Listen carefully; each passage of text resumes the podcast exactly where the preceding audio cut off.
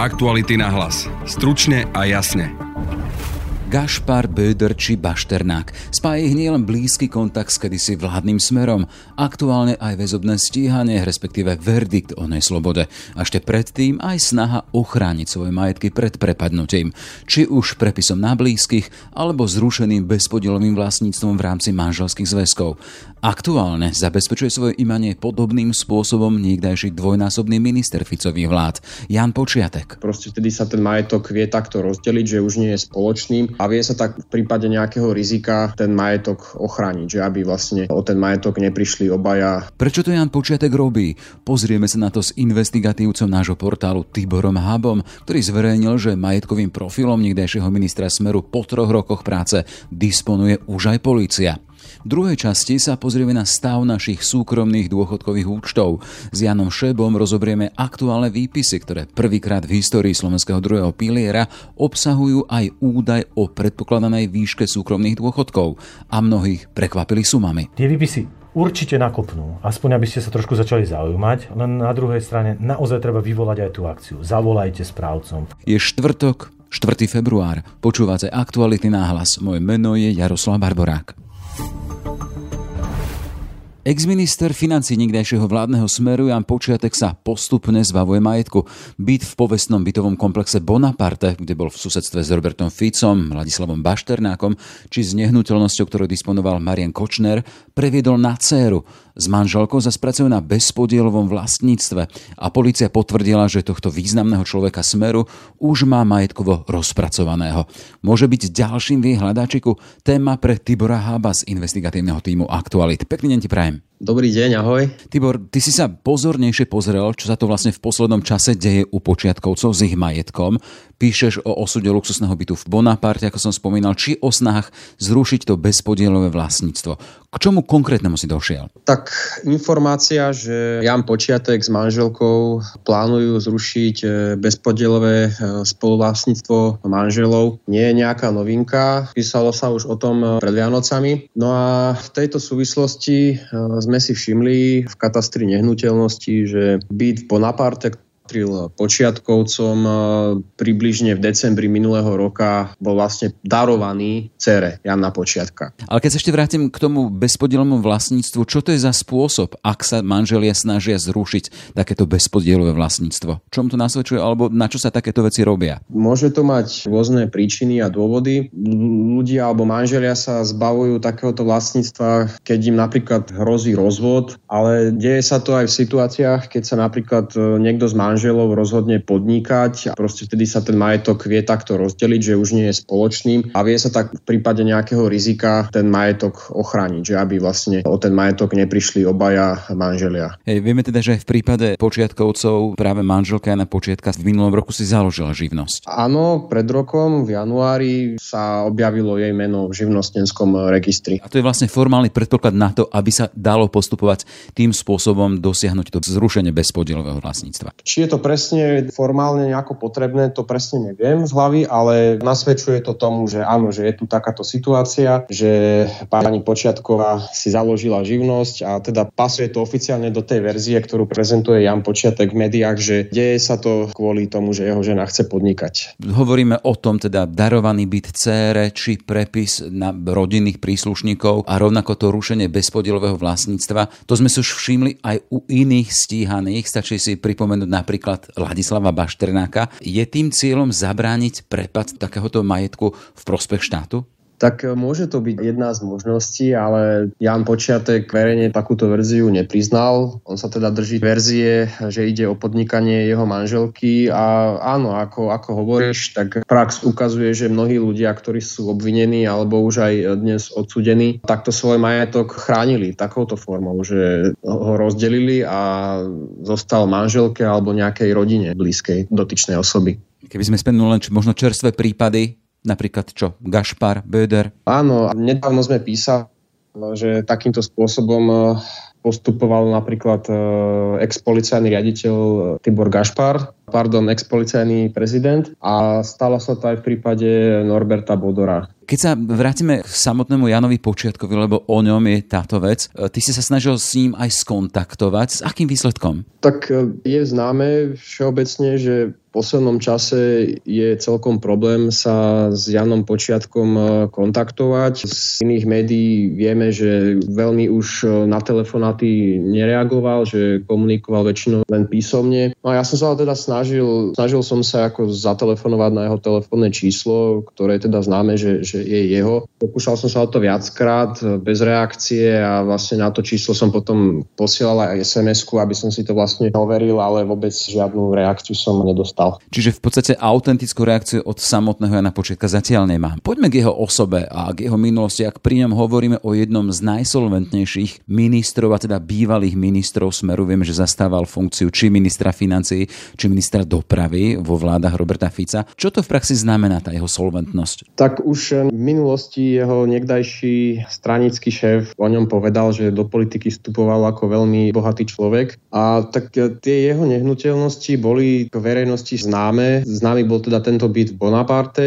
Známa je aj jeho vila alebo apartmanový dom na Donovaloch, e, ktorý susedí s podobnou vilou, e, ktorú vlastnil Bašternák. Dnes tá vila patrí e, jeho žene. Potom kataster nám tiež ukazuje, že počiatek ďalej vlastní byt v starom meste. V nedalekom komplexe vlastní aj nejaké skladové alebo nebytové priestory. V minulosti bol napríklad počiatek známy aj tým, že mal vo vlastníctve pôdu v Novozámockom okrese, ktorej sa zbavil. Takisto pred pár rokmi písali médiá o tom, že sa zbavil za niekoľko miliónov slovenských korún pozemkov pri Liptovskej Mare. A okrem toho teda nezabúdajme ešte na jeho podiely vo firmách. A teda neviem, či som pozorne počúval, nepočúval, teda hovorili sme aj o tej vile vo Francúzsku? Tu som zabudol spomenúť. Je to vila, na ktorú vlastne upozornil Igor Matovič v predvolebnej kampani. Podľa odhadov by mala mať hodnotu okolo 3 miliónov eur. Ak hovoríme o tom, teda o jeho solventnosti a vypočítal si to, čo vlastní, to, čo vlastnil, už v úvode sme naznačili, že ho mala v úvodzovkách majetkovo rozpracovať aj polícia. Čo to znamená? Ako vyzerá taký majetkový profil? Tak pojem majetkový profil je to skôr taký pracovný pojem pre novinárov by som povedal. V skutočnosti takýto nejaký pojem zákon e, nedefinoval, ale v podstate ide o nejaký prehľad policajný toho, čo dotyčná osoba vlastní, aké má nehnuteľnosti, aký má vlastne bankové účty, pohyby na účtoch a proste celkový obraz jeho majetku. Ty píšeš vo svojom článku teda, že ten majetkový obraz alebo to majetkové rozpracovanie bolo na príkaz generálneho prokurátora ešte Jaromíra Čižmara z roku 2000 2017, ak sa nemýlim. Čo môže takéto rozpracovanie signalizovať? Nie je odpoveď už v dôvodoch jeho vzniku? A poďme k ním asi, aké boli. Tento majetkový obraz bol už prikázaný vytvoriť v roku 2017 a trvalo to približne 3 roky, čo vlastne tiež budilo otázniky, že prečo to tak dlho trvá. No a ten profil bol prikázaný vytvoriť z toho dôvodu, že Jan Počiatek aj Robert Kaliňák obchodovali s Ladislavom Bašternákom v súvislosti so spoločnosťou BA House v ktorej vlastne obidvaja kúpili akcie a odkúpili aj dlh v tej firme vlastne, ktorý pripadal pôvodne Bašternákovi. No a tento majetkový profil týchto osôb e, bol prikázaný vytvoriť z toho dôvodu, že či náhodou peniaze otočené v celej kauze nemali nejaký korupčný charakter alebo nepochádzali z nejakej, nejakej nekalej činnosti. Ak má aktuálne policia hotový tento jeho profil alebo to, čo hovoríš, ten finančný obraz, čo ďalej s ním? A keď to spájame s tým teda, že aj najnovšie sa meno Jana Početka Slovenska sklone v súvislosti s tou firmou profitujúcou z milionových IT zákaziek rozdávaných za vlád Smeru a to je tá aktuálna kauza, v sú už vo vyšetrovacej väzbe či šéf finančnej správy Imrece, či ten oligarcha Brhel. E, že či to nemôže byť predznamenaním čohosi, e, že to ich väzobné stíhanie môže predznamenať aj možný osud Jana Početka budúci. Tak niečo také je ťažko povedať. O tom by vedela rozprávať policia, ale keďže je to živá vec v štádiu vyšetrovania, tak e, dá sa k tomu nevyjadri a ťažko by bolo dopredu špekulovať o niečom takom, že budeme si musieť počkať naozaj len na kroky policie a prokuratúry. V každom prípade tvoj novinársky inštinkt e, ťa dáva do pozoru, hej? Teda, že možno aj tie budúce kroky policie, či nebudú smerovať za práve Janom Počiatkom. Áno, malo by to byť eh, podľa mňa predmetom kontroly, eh, aj kontroly médií. Jasné, no v každom prípade to vyvoláva aj takúto otázku a možno, že aj taký budúci scenár. Nie je to vylúčené podľa mňa. Toľko teda Tibor Habo z investigatívneho typu Aktualit. Ešte pekný deň ti prajem. Ďakujem aj tebe, pekný deň. Dôchodkové správcovské spoločnosti tento rok prvýkrát po vyše 15-ročnej existencii druhého piliera, a teda súkromných dôchodkových účtov, posielajú sporiteľom aj informáciu o predpokladanej výške ich dôchodku. Niektorých môže zaraziť, že sa im tam objaví suma 100, 150 či 200 eur a to po minimálne teraz 15 rokoch sporenia vieme teda, že tie horizonty sú ešte iné, to sporenie na dlhú dobu. Máme byť ústarostení alebo sa s tými výškami tých budúcich dôchodkov dá niečo robiť a nemýlia sa po prípade dôchodkoví správcovia pri svojich predpokladoch? Otázky na Jana Šeba, ktorý zastrešuje aj projekt tzv. oranžovej obálky, ktorá má ambíciu dať maximum potrebných informácií aj k budúcim dôchodkom. Pekný deň, vítajte. Ďakujem za pozvanie, pekný deň. Pán Šebo, počuli sme tých 100, 150 či 200 eur s tým, teda, že taký by mal byť môj dôchodok po sporení, teda ten horizont od 15, teraz je myslím 10 alebo 15 minimálny. Teraz môžete najmenej sporiť 10. od 35 Ale jasne, čo sa týka jasne. toho, jasne 15 rokov. Čiže ten minimálny horizont 15, 15 ale teda počíta sa s tým aspoň 20 20, 30, 40 rokov, ale predsa len nemôže to byť chyba pri týchto výpočtoch, pri týchto predpokladoch? Povedzme si najskôr, ako to vznikalo, možno to bude viacej poslucháčom jasné. Je to projekt, ktorý ministerstvo už dlhodobo hlása. Začali v 2017, že chcú teda zvyšovať systematicky transparentnosť. Nevýhoda, že sa pustili tou starou školou alebo tým, tým povedzme, že nemoderným spôsobom. Klasika, každý správca sám, individuálne, nezávisle. Je pravda, že ministerstvo práve navrhlo tú metodiku, ako to robiť, aby si správcovia nekonkurovali v projekciách veciach, keďže je to len odhad niečoho do budúcna. Preto ministerstvo pripravovalo metodiku tak pre tretí pilier, ako aj pre druhý pilier. V obidvoch prípadoch sú veľmi zhodné tie metodiky, aj keď je nutné povedať, že sú výrazne zjednodušené. No a to aj vplýva ako nazerať na tie čísla nejakú indikáciu toho, čo môžete očakávať, tie čísla naozaj dajú. Ale netreba im pripisovať až takú veľkú vážnosť, hlavne keď máte do dôchodku viac ako 15 rokov. Prečo?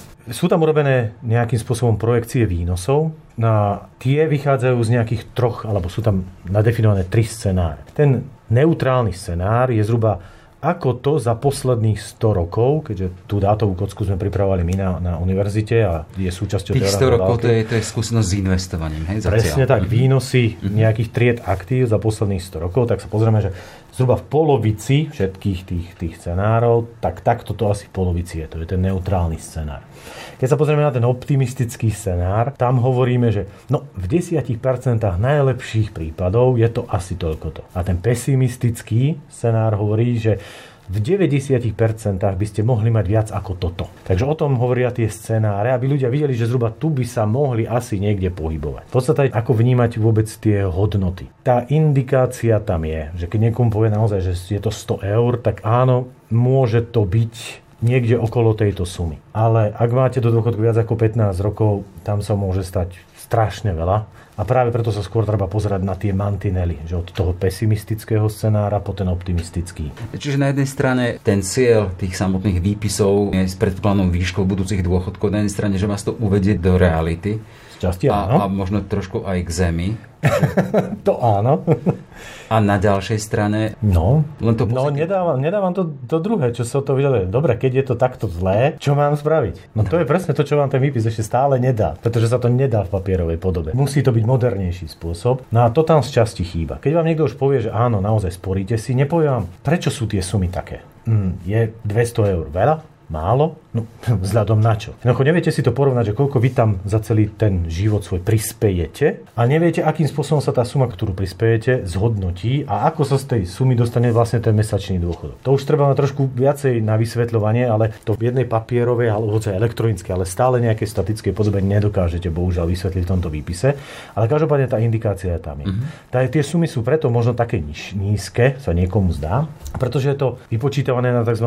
single nominálnu anuitu alebo na jednoduchú anuitu. To znamená, že sa predpokladá, že tá suma sa vám rozpočíta na celú tú strednú dĺžku dožitia, že je to doživotný dôchodok. To znamená, že za nasporenú sumu si kúpite od poisťovne poistný kontrakt, ktorá vám za tú sumu vypočíta zhruba veľmi zjednodušene poviem, rozpočíta to na tú strednú dĺžku dožitia, že koľko sa asi na tom dôchodku dožijete, mínus. To tiež vychádza zo štatistiky, že sa to nezhoduje vždy s individuálnymi si jednotnými prípadmi, ale Presne vychádza to z toho teda z toho, jasné. No a zhruba túto sumu, tak takéto sume sa vlastne akože dokážete dostať. No, vo všetkých výpisoch je však jeden, iba, iba jeden tento produkt kvázi akoby naznačený, tou sumou a to je doživotný dôchodok ako poistný kontrakt. V druhom pilieri zatiaľ uvidíme, čo prinesie novela, novela ústavného zákona, alebo teda ústavný zákon o starobnom dôchodkovom systéme, ale nie sú tam iné typy produktov, ktoré by si človek vedel porovnať. To je obsahom iného informačného balíčka, ktorý chodí tým sporiteľom tesne pred dôchodkom a vtedy vlastne získavajú tú informáciu. Tiež to nie je úplne jednoduchá vec, akože čítať ten informačný balíček, ale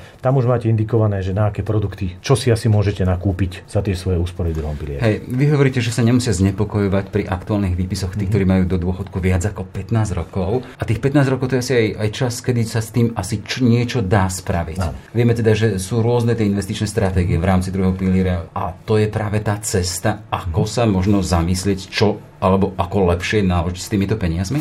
Určite áno. Napríklad aj ministerstvo, keď dizajnovalo tento výpis, tak myslelo na to, volá sa to, že alternatívna prognóza výšky dôchodku. A tam má možnosť správca navrhnúť tomu sporiteľovi, keďže aspoň z časti je to individualizovaný výpis, mm. že vychádza z vašich údajov, môže mu tam navrhnúť, aká by bola asi očakávaná výška úspor a dôchodku, keby ste mali ináč rozložené úspory. To znamená, že on vám navrhne ako keby inú, iný fond a čo by to asi, asi spôsobilo znova, nemáte možnosť si to tak ako keby ohmatať, vyskúšať. Je to úplne interaktívne, že si to vyskúšate, no dobre, tak prehodím tam 30% úspor, čo by sa asi stalo, keby som tam prehodil 50% úspor, čo by sa stalo, keby som tam so všetkými úsporami priliezol do iného fondu, čo by sa asi stalo. To znamená, že je to len ako keby jeden stav, iný stav, že vody v scenár, alebo čo ak scenár, ale neposkytne vám to tú možnosť sa naučiť, že ako to naozaj celé mhm. prebieha. A kým sa ale je to tam. No, kým sa ešte dostaneme k tomu modelu, ktorý naznačujete, že si to môžeme aj skúšať, vyskúšaj a porovnávaj. A chcem sa vás spýtať, pre tých klientov dôchodkových správcovských spoločností, ktorí dostanú tie aktuálne informácie o tom, že, a možno sa aj prekvapení, že ten ich predkladaný dôchodok vyzerá dosť nízky, môžu sa obrátiť na dôchodkové správcovské spoločnosti a poprosiť ich, poďme s tým niečo robiť? Zmeňme no, investičnú stratégiu? To je, Pomôžu si? To je ideál. Napríklad v tomto musím uznať, že správcovské spoločnosti idú trošku ďalej. Väčšina z nich už má vyvinuté aplikácie do mobilov. Väčšina z nich, aj keď zo zákona majú povinnosť mať tzv. iba pasívne rozhranie, to znamená, že iba môžete vidieť niečo. Väčšina z nich už robila aktívne rozhrania. To znamená, že máte prístup elektronicky, cez web sa nalogujete do svojho osobného dôchodkového účtu, správcovská spoločnosť to musí zo zákona poskytnúť mm-hmm. a zároveň väčšina z nich vám tam umožňuje vykonávať aj aktívne operácie. Presunúť si úspory, zmeniť si pomer príspevkov, že fajn, odteraz nech mi všetky príspevky tečú do najrizikovejšieho fondu, ale čo je majetok si nechám rozložený takýmto spôsobom. Môžete tam zmeniť vlastnú adresu, tak klasicky kontaktné údaje. Dokonca si tam môžete zmeniť aj, aj osobu, oprávnenú osobu, teda v prípade vašej smrti, keďže mm. tieto úspory dedíte, že kto ich má automaticky získať a nebudú teda predmetom dedenia, ale rovno sa poskytnú tej oprávnenej osobe. Znamená, že poskytuje takéto aktívne rozhranie. Málo z nich zatiaľ pracuje so sporiteľmi tým spôsobom, že by im dávala nejaký interaktívny nástroj. Nebudem menovať, jedna správcovská spoločnosť ide výraznejšie dopredu a čo skoro tento nástroj vlastne prinesie. V treťom pilieri tam už je pár spoločností, ktoré nejaký ten, ten interaktívnejší nástroj poskytujú. Ale určite to príde aj do druhého piliera. Čiže keď chceme hovoriť možno o pozitívach tohto výpisu, môže ľudí prebudiť. Určite áno. Len musíme chápať naše konanie. My nie sme úplne racionálne bytosti a teraz nás to trošku naštve, možno trošku prekvapí, ale verte, že nie, o 10 dní bude kľud. A to je presne tá vec. To je tá inertnosť, tá naša, že nereagujeme na to, jednak z toho dôvodu, že nemáme nástroje, ako, ako reagovať. No, možno si zanadávame, možno sme trošku prekvapení, možno sa posťažujeme kamarátovi, ale keďže nám ten správca nedal nejakým spôsobom nástroj, ako to zmeniť, no, tak zabudneme pretože naša nevedomosť znamená, čo neviem, nesiaham na to. Druhá vec je, že sa nám nechce. Alebo sú tam nejaké náklady spojené s tým, aby sme vedeli, čo s tým urobiť. No a práve preto tie výpisy určite nakopnú, aspoň aby ste sa trošku začali zaujímať, len na druhej strane naozaj treba vyvolať aj tú akciu. Zavolajte správcom, vyskúšajte si to napríklad u nás, tej platforme oranžové obálky, čo by to asi spravilo, ak by ste si ináč rozložili úspory, ak by ste si tam dali 10 alebo 20 eur dobrovoľných príspevkov a sami vidíte, akú zmenu na vašom dôchodku to spraví. Čiže ak nakopnutie nie k hnevu, alebo nezostať len pri hneve alebo znepokojení, ale chodte ďalej. K akcii. Jasné. Mhm. Poďme na chvíľku k tej oranžovej obálke. Hovoríte o tom teda, a je tam ten, tá možnosť, že vyskúšaj to, čo sme spomínali, ano. ako by si naložil a ako by sa správali tvoje úspory. Aký je ten princíp? Keďže my sme videli, že ministerstvo má tendenciu ísť štýlom trošku tým staromodnejším, výpisy, statické veci, raz do roka a väčšinou to naše vedomie sa kreuje tým, že keď niečo chcem, vtedy by som mal mať po ruke ten nástroj, aby u mňa vytvoril tú vedomosť a tú akciu tak my sme ako výskumníci chceli ísť a ukázať, že sa to dá ísť iným spôsobom. Sme postavili naozaj tú interaktívnu oranžovú obálku. To znamená, že kedykoľvek si zmyslíte, tak si tam natiahnete svoj výpis z prvé, e, dokonca aj z prvého, z druhého z tretieho piliera, alebo aj od nejakého investičného účelu, nejakého správcu, kde máte svoje investície a vidíte všetko pod jednou strechou. Kedykoľvek, nie raz do roka, kedykoľvek. A zároveň vám to ukáže, umožní sa vám to hrajkať. Čo keby som to urobil takto? Čo sa asi stane? Plus samozrejme tie, tie projekčné modely, tým, že vychádzajú z vašich individuálnych dát a z dlhodobej histórie, tak sú trošku presnejšie. Čiže kde by to ľudia našli? Hovoríte o platforme, čiže existuje stránka, žltá obalka. Oranžová. Oranžová. Oranžová obalka, jasné. Oranžová obalka. To je taký terminus technicus, treba vzdať hold vlastne švedským kolegom. Mm-hmm. Oni to vymysleli dávno, dávno, ale tým, že ešte nebol tak rozšírený internet, tak ľuďom takéto výpisy posielali, aby si ich ľudia všimli. To je ten behaviorálny aspekt. A nezahodili tú obálku, tak ich dávali do veľmi výraznej oranžovej obálky. A preto na takéto nejaké platformy stále majú zaužívaný ten, ten, ten, ten názov, že sú to oranžové obálky, pretože majú informovať človeka o nejakých svojich dôchodkových Chcem sa spýtať, že kedy z toho prestane byť čosi paralelné, lebo vieme teda, že máme ten štátny nejakým spôsobom informačný systém a teda do toho počítame aj to, keď majú DSS-ky nariadené, že máte takýmto spôsobom informovať, tak informujú. Vidíme, sme teraz svetkami tých napríklad výpisov, ale vy hovoríte mm. o tom, že máš to čosi zážitkové, čo môžeš skúšať a porovnávať, ale je to len stále na nejakej úrovni občianského združenia, alebo teda, že nie je to, tá, áno, áno, je to štátna linka. Je tam tá ambícia, aby sa zo oranžovej obal बाकी stalo čosi prístupné všetkým a aby to bolo v no, podstate no, táto naša platforma je, štátu? Áno, táto naša platforma je a na druhej strane ja neviem, sami si povedzte, nie je lepšia konkurencia a môžete si vyberať dvoch, troch, štyroch, piatich platformiem.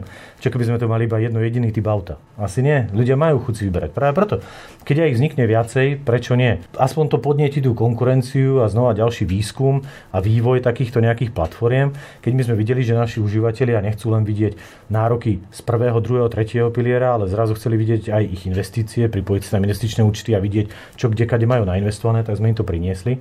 Pretože keď zavriete partiu výskumníkov v rámci korony, tak začnú vám vyťahovať zo šuflíkov výskumy a robiť z toho takéto nejaké aplikácie. Užívateľia sami chceli, že chcú vidieť a sledovať si svoje vlastné úspory, no tak sme im ich tam dali. Ale tá štátna oranžová obálka, aj keď je nadefinovaná v tom programom vyhlásenia vlády, nikdy nemá ambíciu ísť takto, že pomôcť ľuďom správať si osobné financie, vidieť trošku do tej finančnej budúcnosti. A každý z nás má aj nejaké aktíva, sú úspory, investície, ale aj nejaké pasíva, nejaké záväzky, či už sú to z hypotéky alebo z potrebných úverov. A keď to dávate dokopy, tak bohatne sa tým, že jednoducho obidvoje vám rastie, ale vy to dokážete v čase rozumne manažovať. Mm. No a toto štátne oranžová banka nemá takúto ambíciu. A navyše, no, ťažko je to so sociálnou poisťovňou. Lebo kým aj teraz, no, to je presne možno, aj keď sa vrátim späť tomu výpisu, on vám ukazuje len niečo z druhého piliera. Ale vy neviete, aká časť vášho dôchodku to bude. Niektorí sú dokonca prekvapení, že ja od, od štátu dostanem 150 eur. Nie, nie, nie. To je len z druhého piliera a ešte navyše k tomu je normálne, čo máte nárok a platíte si e, povinné poistné, to sociálne poistenie, tak časť je ešte aj zo sociálne poistenie v rámci toho prvého pilia. A to je výrazne vyššie, dvoj, troj, štvornásobne viac ako z druhého piliera. Práve preto, že tam sa to rozdeľuje podľa pomeru odvodov, ktoré odvádzate sociálne poisťovne a druhému pilieru. Jasné. S tým teda, že aj s postupujúcim časom, aj s narastajúcou dobou sporenia sa tieto pojmy môžu aspoň približovať, keď nehovoríme, že vyrovnávať. Nikdy sa nevyrovnajú. Ak vydrží tento zákon, tak aj ľudia, ktorí vstúpia do druhého piliera v momente, ako idú na trh práce a celý život zotrvajú aj v prvom, aj v druhom pilieri, nikdy nebudú mať tak, že, že, že by prvý pilier nebol dominantný. To znamená, že ten štát si ponecháva tú dominanciu nad príjmom ľudí starobe, aby jednoducho tí ľudia mali, no nazveme to v úvodzovkách, že istotu, že štát, respektíve pracujúci im stále budú prispievať na dôchodky. V každom prípade skončíme s tým, teda, že tie aktuálne výpisy, ktoré sa niekým, niektorým zdajú prínízke a teda sú to pre nich alarmujúce čísla, sú len časťou na vyskladanie dôchodku. Presne tak, zatiaľ nemáte možnosť. Teraz o chvíľu začnú prichádzať niektorým ľuďom aj výpisy z tretieho piliera. Nezahoďte tento výpis z druhého piliera, lebo ak ste aj v treťom pilieri, tak si aspoň z časti dokážete zložiť. Ideálne, znova, ak môžem odporúčať, zoberte si tento výpis, Choďte na tú oranžovú obálku platformu, zaregistrujte sa tam, napojite si svoj, napojite si svoj druhý, tretí pilier, automaticky vám dopočítame prvý pilier a jednoducho vy dokážete vidieť už trošku komplexnejšie odhady, teda to, čo môžete očakávať z prvého piliera. A verte mi, že práve tam, tam je najväčšia miera neistoty, nie v druhom pilieri. A ten prvý pilier, ten je stále výzvou pre politikov, ktorí sa už čo, 30 rokov na Slovensku neuchopili ho ako výzvu. On není výzvou. Povedzme si pravdu, on je hračkou. On je hračkou politikov, pretože takýmto spôsobom dokážete ovládať masy. Hlavne čo sa týka tých volebných preferencií. Ktokoľvek príde a slúbi je určitej volickej základni nejaké benefity, tak v podstate minimálne časť ich týchto voličov získa. No a práve preto aj ten ústavný zákon, o ktorom je teraz taká veľká debata, ten má ambíciu zobrať tú moc politikom, aby sa mohli hrať v tom prvom pilieri. Lebo teraz modelovať pre súčasných 40 alebo 30 čo môže očakávať z prvého piliera, je naozaj extrémne zložité. Keď sme to skúšali a zapracovali to do oranžovej bálky, tie projekcie sú extrémne uletené, mm-hmm. práve preto, že musíte brať do úvahy niečo, že tento vzorec pre mladých nevydrží, jednoducho nebude mať kto naň robiť a pochybujem, že tu udržíte potom ľudí, ktorým zoberete 70% z ich mzdy na dane odvody. No tak vám pôjdu bez problémov niekde inde. To znamená, že musíte to ako výskumníci zapracovávať niečo takéto do toho modelu, aby ste vedeli aspoň z časti odhadovať toto racionálne očakávanie vášho dôchodku z prvého piliera. Toľko teda Jan Šebo, dôchodkový expert z bansko univerzity Marcia Bela. Všetko dobré, nech sa darí. Ďakujem za pozvanie, pekný deň. Aktuality na hlas. Stručne a jasne. Sme v závere. Aj tento podcast vznikol vďaka vašej podpore, o ktorú sa uchádzame naďalej. Kvalitnú žurnalistiku portálu Aktuality.sk môžete podporiť už sumou 99 centov na týždeň v službe Aktuality. Pekný deň želá Jaroslav Barborák.